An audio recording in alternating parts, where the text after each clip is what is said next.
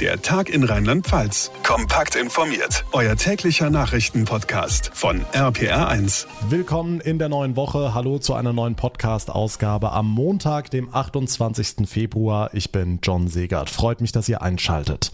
Es ist ein ganz winzig kleiner Hoffnungsschimmer auf Frieden in Europa. Seit heute Nachmittag sitzen Delegationen aus Russland und der Ukraine an der Grenze zu Belarus zusammen, um über ein Ende der russischen Angriffe in der Ukraine zu beraten. Sarah Brückner aus unserer Nachrichtenredaktion, wie viel ist von diesem Treffen zu erwarten? Also es ist in jedem Fall schon mal ein gutes Zeichen, dass beide Länder überhaupt miteinander reden, auch wenn zeitgleich die Kämpfe in der Ukraine unvermindert weitergehen. Nur dass bei diesem Treffen tatsächlich eine Einigung erzielt wird, gilt als sehr unwahrscheinlich. Die Ukraine fordert, dass Russland sofort die Angriffe einstellt und sich zurückzieht. Moskau hält dagegen, dass die ukrainische Armee die Waffen niederlegen soll, was einer Kapitulation gleichkommt. Und beide Szenarien sind angesichts der ganzen Bilder, die wir seit Tagen sehen, nicht zu erwarten. Aber die russische Seite hat erst heute wieder versichert, man sei bereit, so lange mit der Ukraine Ukraine zu verhandeln, bis eine Einigung erzielt werde. Wir bleiben in der Sache natürlich dran. Lass uns auf die Lage in der Ukraine blicken, Sarah. Wie ist da der aktuelle Stand? Weiterhin sehr unübersichtlich. Es ist für uns einfach sehr schwer, wirklich gesicherte Informationen zu bekommen. Klar ist, es wird weiter gekämpft, insbesondere rund um die ukrainische Hauptstadt Kiew. Doch nach Einschätzung des Westens kommen die russischen Truppen mit ihrem Vormarsch nicht so schnell voran wie erwartet. Es liegt unter anderem daran, dass sich auch sehr viele ZivilistInnen an den Kämpfen beteiligen, mit Waffen, die sie von der Armee bekommen haben sollen oder auch mit selbstgebauten Molotow-Cocktails. Die Stadtverwaltung von Kiew rief die EinwohnerInnen dazu auf, nur im äußersten Notfall das Haus zu verlassen, denn in praktisch allen allen Bezirken herrschten Straßenkämpfe. Unterdessen gibt's auch weitere Reaktionen aus dem Westen. Unter anderem beteiligt sich jetzt auch die Schweiz an den Sanktionen gegen Russland. Ja, und das ist ein weiterer herber Schlag für den Kreml, denn damit sind mögliche Vermögen von Präsident Putin, die sich in der Schweiz befinden, ab sofort gesperrt. Auch die Finanzsanktionen gegen Russlands Präsidenten und andere hochrangige Kreml-PolitikerInnen würden mit sofortiger Wirkung umgesetzt, heißt es. Und der Luftraum über der Schweiz ist nun wie in anderen EU-Ländern auch für alle russischen Maschinen gesperrt. Das ist schon ein großer Schritt, muss man sagen, denn die Schweiz gilt ja traditionell als politisch neutral, geriet aber nach den massiven russischen Angriffen auf die Ukraine mehr und mehr unter Druck. Auch die Sportwelt hat weitere Konsequenzen gezogen. Der Fußballweltverband FIFA will Russland von all seinen Wettbewerben suspendieren. Damit dürfte die russische Nationalmannschaft also auch nicht an den WM-Playoffs im März und der Weltmeisterschaft in Katar am Jahresende teilnehmen. Und der Fußball-Zweitligist Schalke 04 hat jetzt seine Partnerschaft mit dem russischen Unternehmen Gazprom vorzeitig beendet. Schon am Wochenende war Schalke ohne den Schriftzug des Konzerns auf den Trikots aufgelaufen. Jetzt hat der Verein also komplett die Reißleine gezogen. Schalke will nach eigenen Angaben zeitnah einen neuen Hauptsponsor präsentieren. Der aktuelle Überblick von Sarah Brückner. Dank dir. Lässt sich Wladimir Putin von diesen Sanktionen beeindrucken? Ändern die irgendwas? Fakt ist, schon jetzt spürt Russland die Auswirkungen. Der Rubel ist am Morgen abgerutscht und auch der Ausschluss aus dem internationalen Bankensystem hinterlässt Spuren. Zugeschaltet ist jetzt der Finanzexperte Hermann Josef Tenhagen von der Zeitschrift Finanztipp. Herr Tenhagen, lassen Sie uns das mal durchgehen. Der russische Rubel stürzt ab. Was heißt das konkret? Na, das heißt vor allen Dingen, dass diejenigen, die in Russland äh, sozusagen irgendwelche westlichen Waren einkaufen, die in Dollar oder Euro abgerechnet werden, dass die deutlich mehr dafür bezahlen müssen. Das heißt, der Mercedes, den man vorher kaufen äh, wollte, der ist vielleicht 20, 30 Prozent teurer geworden innerhalb einer Woche. Na gut, ein Mercedes kauft man jetzt nicht ständig, aber die Folgen treffen ja auch die Normalbürger und zwar im Alltag. Das, werden, das sind Folgen der, der Sanktionen, die für den russischen Normalbürger spürbar werden. Und wenn man jetzt mal so durchguckt, was denn eigentlich die westlichen Firmen sind, die da in, in Russland aktiv sind und wo man, dann sind da natürlich ähm, ähm, Autofirmen dabei, aber da ist auch Philip Morris, also Tabak oder, oder Japan Tobacco oder ähm, aber auch Apple oder ähm, Mars, um mal an Süßigkeiten zu denken. Okay, kommen wir mal zu SWIFT. Ein Begriff, den viele von uns vor einer Woche noch gar nicht gekannt haben. Viele russische Banken sind ausgeschlossen worden aus dem Bankennetzwerk. Was bedeutet das? Naja, das bedeutet, äh, dass sozusagen die Kontoadresse, wo ich etwas hinschicke, äh, dann nicht mehr funktioniert. Also ich, wenn ich meinen Kindern das sage, sage ich, äh, du bist aus der WhatsApp-Gruppe ausgeschlossen. Und für Erwachsene ist das eigentlich so, sozusagen, es gibt diese Kontoverbindung plötzlich nicht mehr des, desjenigen, dem sie eigentlich Geld überweisen müssten. Und das ist das große Problem, was dann da eintritt für die Banken, die davon betroffen sind ähm, in diesem SWIFT-Modell. Das heißt, russische Unternehmen können zum Beispiel ihre Rechnungen nicht mehr bezahlen, wenn sie Geschäfte mit anderen Ländern machen? Vor allen Dingen habe ich als russischer Unternehmer äh, nicht die Möglichkeit, das Geld zu bekommen, ähm, weil es diese Kontoverbindung sozusagen nicht gibt. Also die ist dann einfach nicht mehr angezeigt.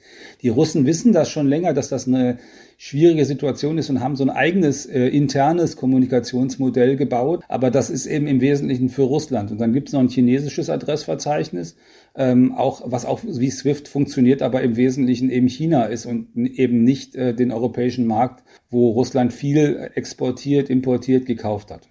Alles in allem, wie wirksam sind die wirtschaftlichen Sanktionen aus Ihrer Sicht? Also die Ma Maßnahmen sind schon sehr, sehr, sehr gravierend, äh, die wirtschaftlich. Also das mit der russischen Zentralbank hat es nach meiner Erinnerung noch nicht gegeben ähm, in der Form und diese SWIFT-Geschichten sind auch ganz schön gravierend. Also die russische Wirtschaft hat ein großes Problem jetzt mit diesem Krieg. Sagt der Finanzexperte Hermann Josef Tenhagen. Vielen Dank. Nach diesen russischen Angriffen auf die Ukraine sind jetzt viele Menschen auf der Flucht. Es sind vor allem Frauen und Kinder, die sich auf den Weg Richtung Westen gemacht haben und der will sie mit offenen Armen empfangen. Auch in Rheinland-Pfalz bereiten sich Städte und Kreise auf Schutzsuchende vor.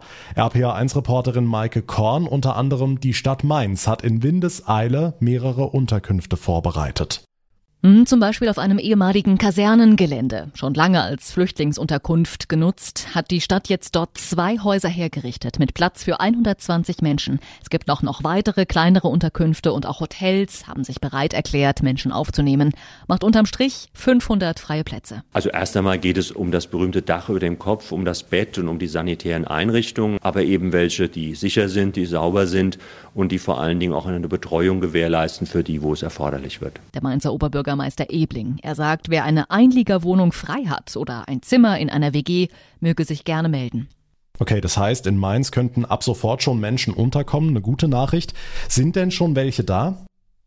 Ja, es waren schon die ersten da, vier Personen bisher. Sie haben für sich entschieden, einen offiziellen Asylantrag zu stellen. Deshalb sind sie vorerst weitergereist zur zentralen Aufnahmestelle in Speyer. Das ist aber kein Muss. UkrainerInnen dürfen sich visumsfrei für ein paar Monate in Deutschland aufhalten.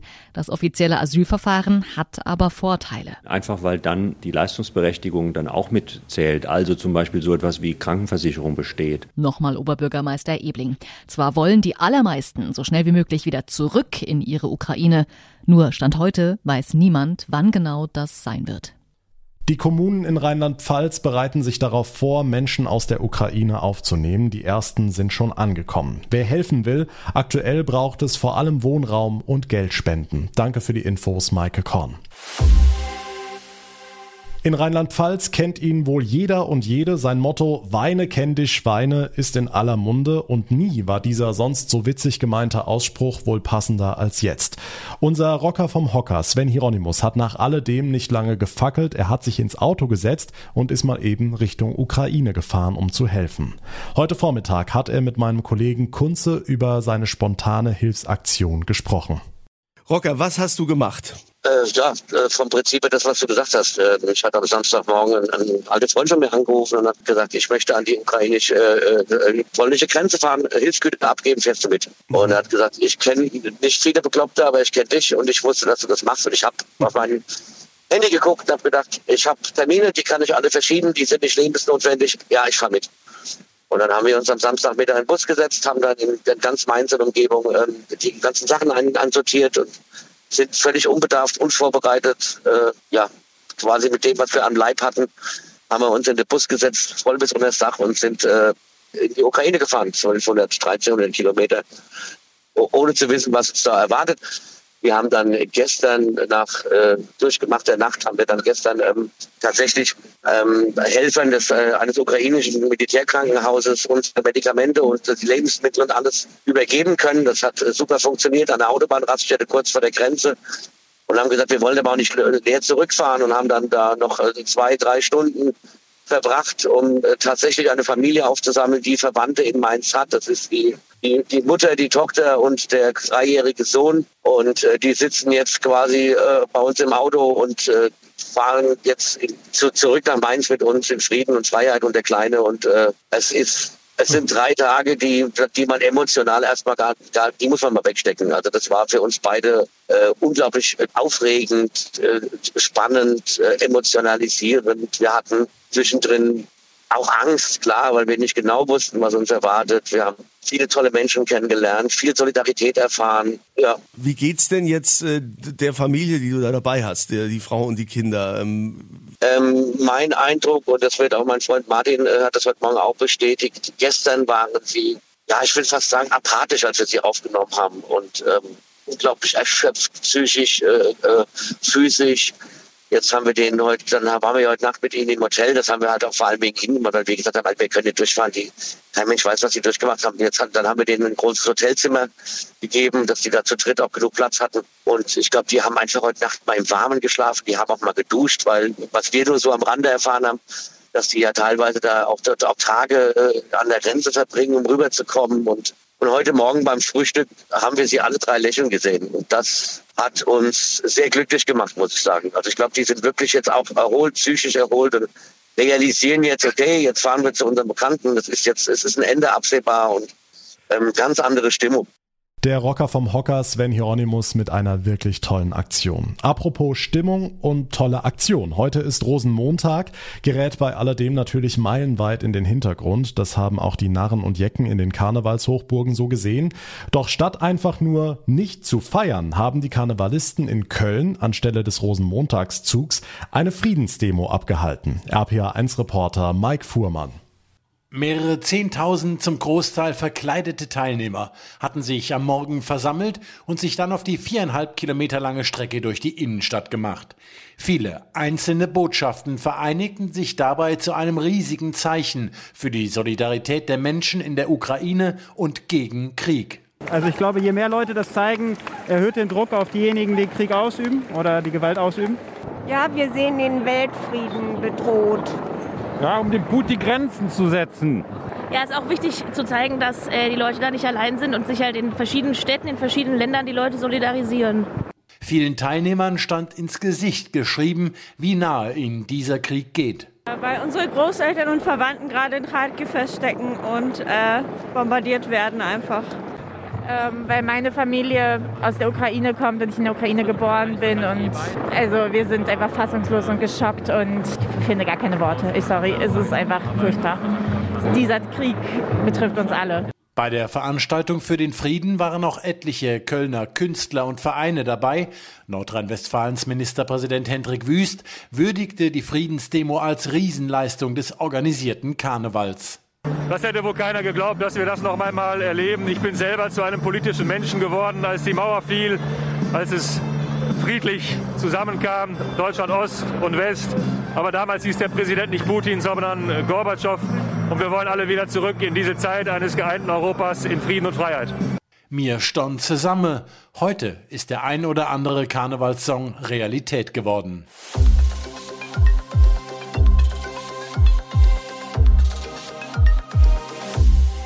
Der Krieg in der Ukraine beherrscht natürlich die Schlagzeilen, aber es gibt ja immer noch eine andere Front, die Pandemie, der Kampf gegen Corona. Und da hätte heute ein großer Schritt getan werden können, wenn der neue Impfstoff, der von Novavax, auf mehr Begeisterung stoßen würde. Tatsächlich haben sich in Rheinland-Pfalz bislang etwas über 15.000 Menschen für den proteinbasierten Stoff angemeldet. Seit heute wird er verimpft. RPA1-Reporter Olaf Holzbach. Was bringt das für die Kampagne insgesamt? Also in Zahlen ein Tropfen auf den heißen Stein bei mittlerweile fast 8,5 Millionen verabreichten Impfungen in Rheinland-Pfalz. Andererseits, jeder Piekser zählt und irgendwie muss man ja auch die Skeptiker kriegen und die Skeptikerinnen. Ich habe auch viel darüber gelesen, auch viele wissenschaftliche Berichte und war noch nicht ganz so davon überzeugt.